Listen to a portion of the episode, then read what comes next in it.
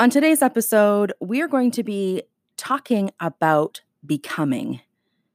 And my first question that I want to ask you who are you? Okay, whoa, deep question right off the bat. but um, so many people don't know who they are. Do you know who you are, but you're afraid of letting him or her out for the world to see? My next question is Do you even feel worthy? Why don't we feel worthy?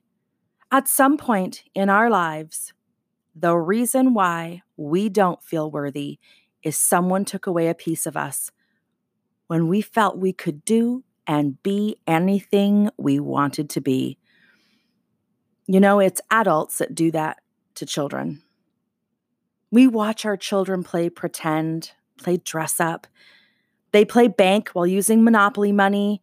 They pretend to be cashiers, secretaries, doctors, police officers, professional athletes, teachers, firefighters, nurses, singers, actors, pilots, chefs, you name it. And these children, our children, truly believe they can do and be any of those things. There's no limits.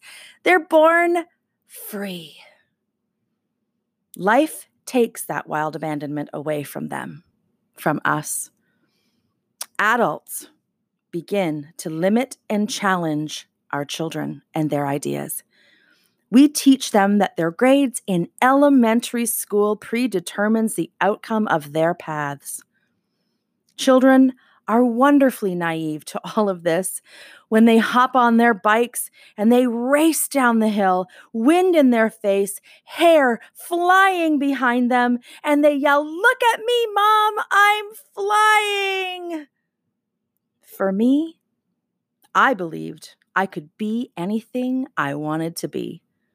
I had so many wild dreams and ideas, but I had no idea that who I was born to be wouldn't be good enough.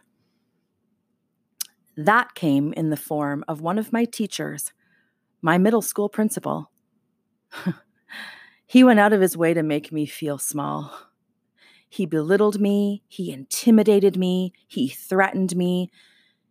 It was my first real taste of what it felt like to be bullied. Up to this point in my life, I lived and played hard. I was happy. I was happy go lucky. I laughed. I lived big. My first real recollection of sadness enters my world at the age of 12. It was then that I learned to play small.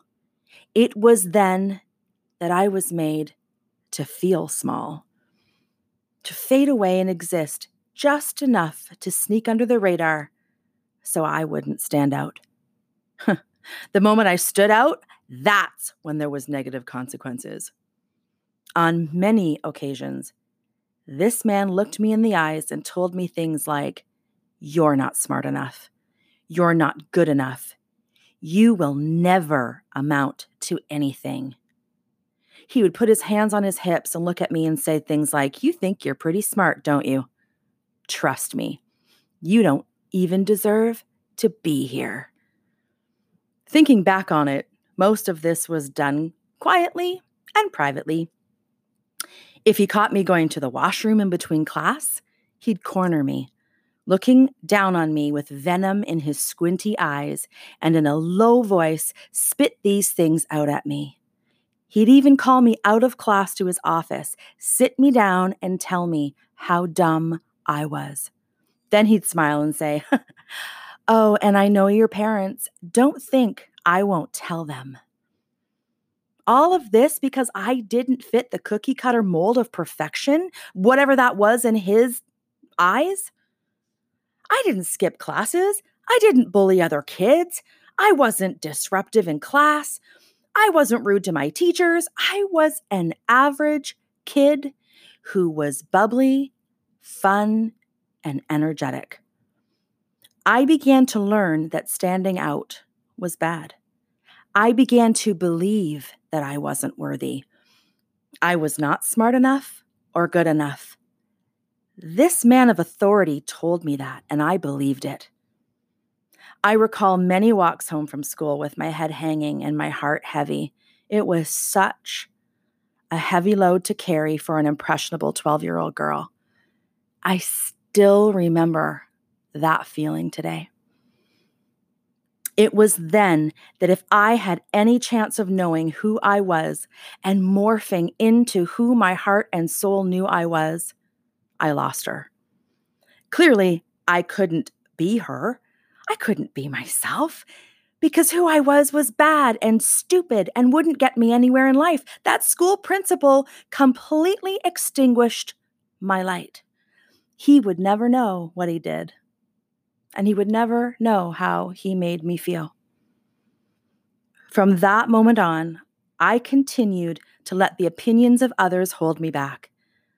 I continued to live in fear of what others would say and think if I lived in my truth. I did that time and time again in my life. I longed wholeheartedly just to belong. I turned myself inside and out, just trying to fit in. Oh, I can remember just longing for acceptance. What I didn't realize was that what I truly wanted was confirmation and encouragement that I was simply good enough as is.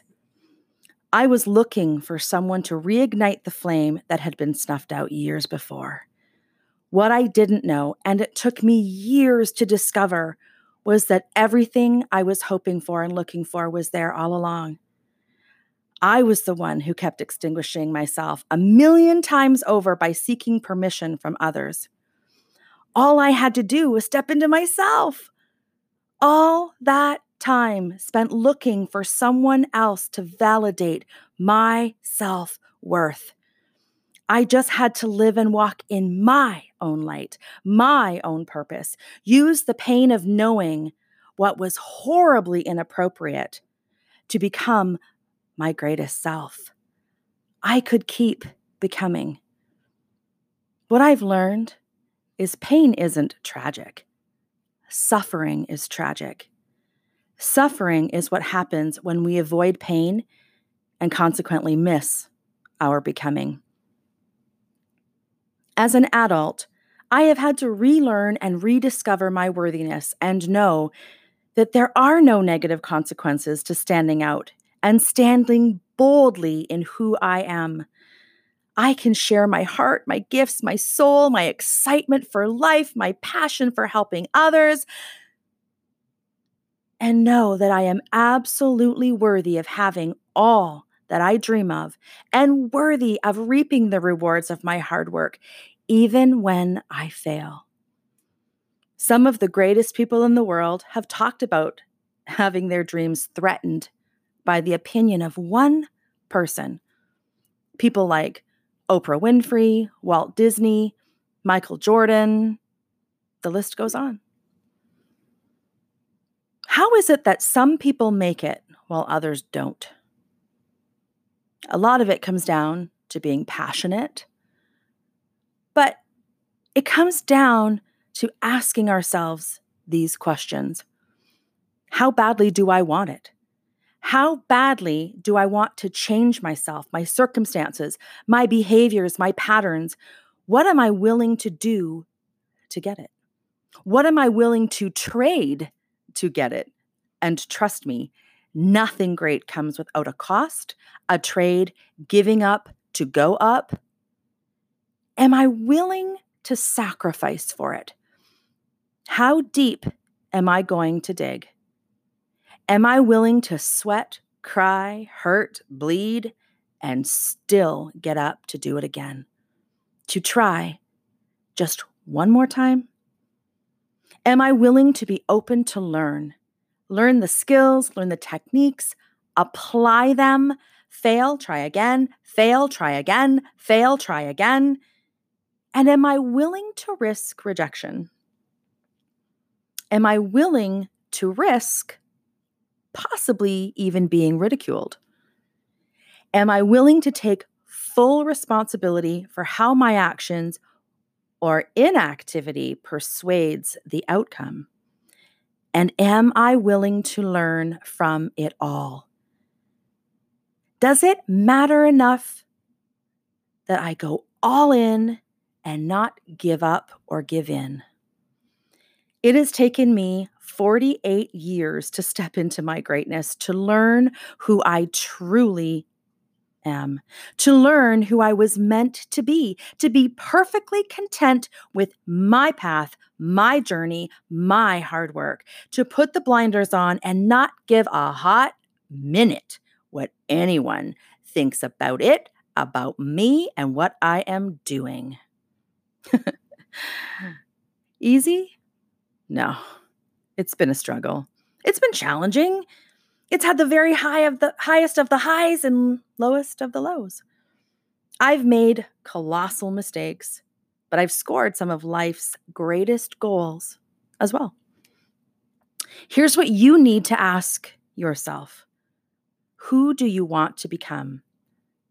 What do you have to let go of to become her? Who do you have to forgive so you can freely move into that person? What heavy baggage do you need to unload that's holding you hostage? What crippling thoughts can you come to peace with because someone else put those thoughts in your head? Maybe, just maybe, you need to begin by forgiving yourself. Although I have spiritually forgiven that teacher, I don't forgive his actions. But I have found forgiveness for the clear ignorance of his own insecurities that would make him demean and bully a child. That isn't a Jackie problem. No, those issues for him go way deeper than being threatened by the existence of a bubbly, fun, charismatic, and energetic 12 year old little girl Clearly, something terrible happened to him in his lifetime to make him behave in the manner in which he did. But that's his burden to bear, not mine. I have come to learn the act of practicing gratitude. I have a gratitude journal and now a gratitude jar that my mom gave me for Christmas. I actually can't wait to read my daily gratitude notes on New Year's Eve this year, the ones that I'm looking at right now in my jar. Gratitude is a fantastic way of getting out of yourself because you can't be angry and filled with gratitude at the same time. It's impossible. This practice has helped me to look for happiness and look for contentment in everyday living. It's a beautiful way to look at life. It is in the pain that we truly become. It is in the pain that we truly learn the most valuable lessons life has to offer us.